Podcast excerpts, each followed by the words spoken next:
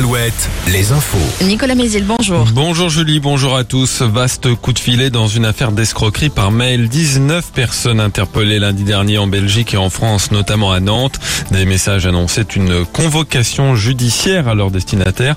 Une convocation en réalité fausse. Les victimes étaient menacées de poursuite à moins de payer.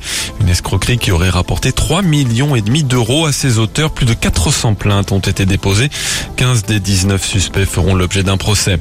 En Loire-Atlantique, le décès de deux cyclistes hier, l'un à la Chevaleraie, un homme de 46 ans et un autre à Blain, un homme de 72 ans en vacances dans la région et qui participait à une course.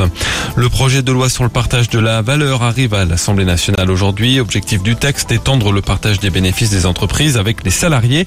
Sont concernés les PME si elles sont rentables. Un million et demi de salariés pourraient en bénéficier selon le gouvernement.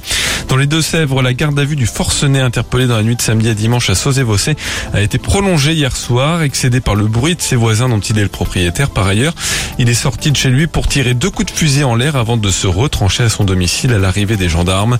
Plusieurs armes longues ont été retrouvées à son domicile. La boule au ventre ce matin peut-être pour les 867 000 élèves de troisième qui vont passer le brevet des collèges. Quatre épreuves écrites étalées jusqu'à demain.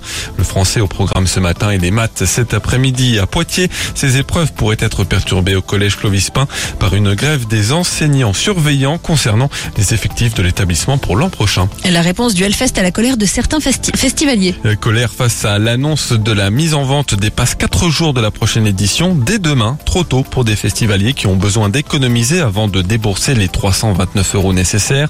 Le Hellfest annonce finalement que la moitié de ces passes seront mises en vente demain à 13h et l'autre moitié à la période habituelle entre septembre et octobre prochain.